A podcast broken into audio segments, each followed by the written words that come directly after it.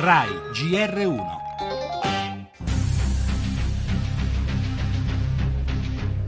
Fermo immagine raccapricciante mostra il giornalista Kenji Goto in tunica arancione.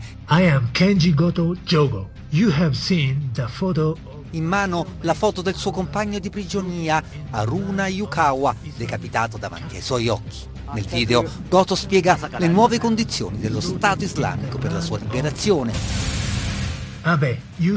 Haruna. Abe, hai ucciso Aruna, hai ignorato le minacce dei miei carcerieri. Ora non fare lo stesso errore. Ascolta le loro richieste. Non vogliono soldi, ma la liberazione della loro sorella Sayyida al-Rishawi, detenuta in Giordania. È davvero semplice. La mia vita in cambio della sua.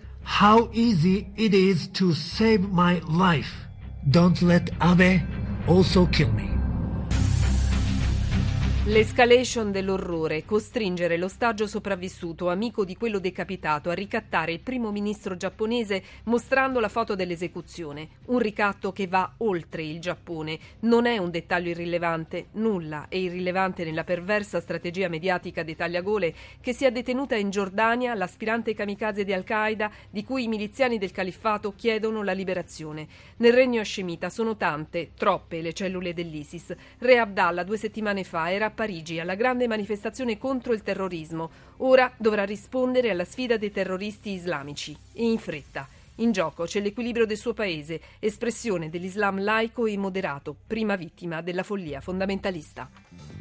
Ancora nel nostro giornale la Grecia sotto esame, gli occhi dell'Europa su Atene, si vota da due ore, la sinistra di Tsipras vola sulle ali dei sondaggi. Quirinale comincia il conto alla rovescia, via le consultazioni, Grillo sbatte la porta al confronto.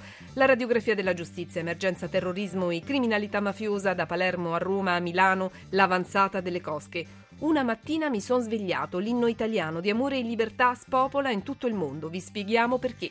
Un viaggio nella bellezza presentato, il programma culturale che accompagnerà l'Expo e infine lo sport. Milan, il diavolo non fa più paura, tonfo all'Olimpico per gli uomini di Inzaghi travolti dalla Lazio.